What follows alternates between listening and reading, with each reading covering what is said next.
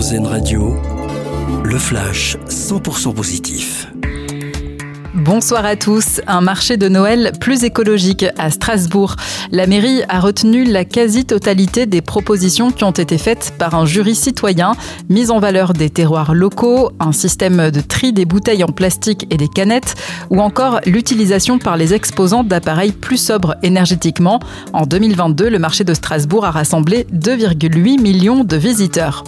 Un peu plus de 8 millions de téléspectateurs pour le concert des Restos du Cœur. C'était hier soir sur TF1.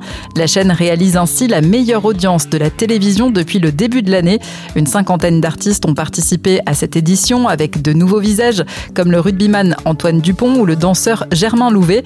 En parallèle, la grande collecte des Restos du Cœur a lieu ce week-end dans des milliers de supermarchés en France. L'huile d'onction qui sera utilisée pour le couronnement de Charles III a été bénie à Jérusalem. Elle a été fabriquée à partir d'olives récoltées dans la ville.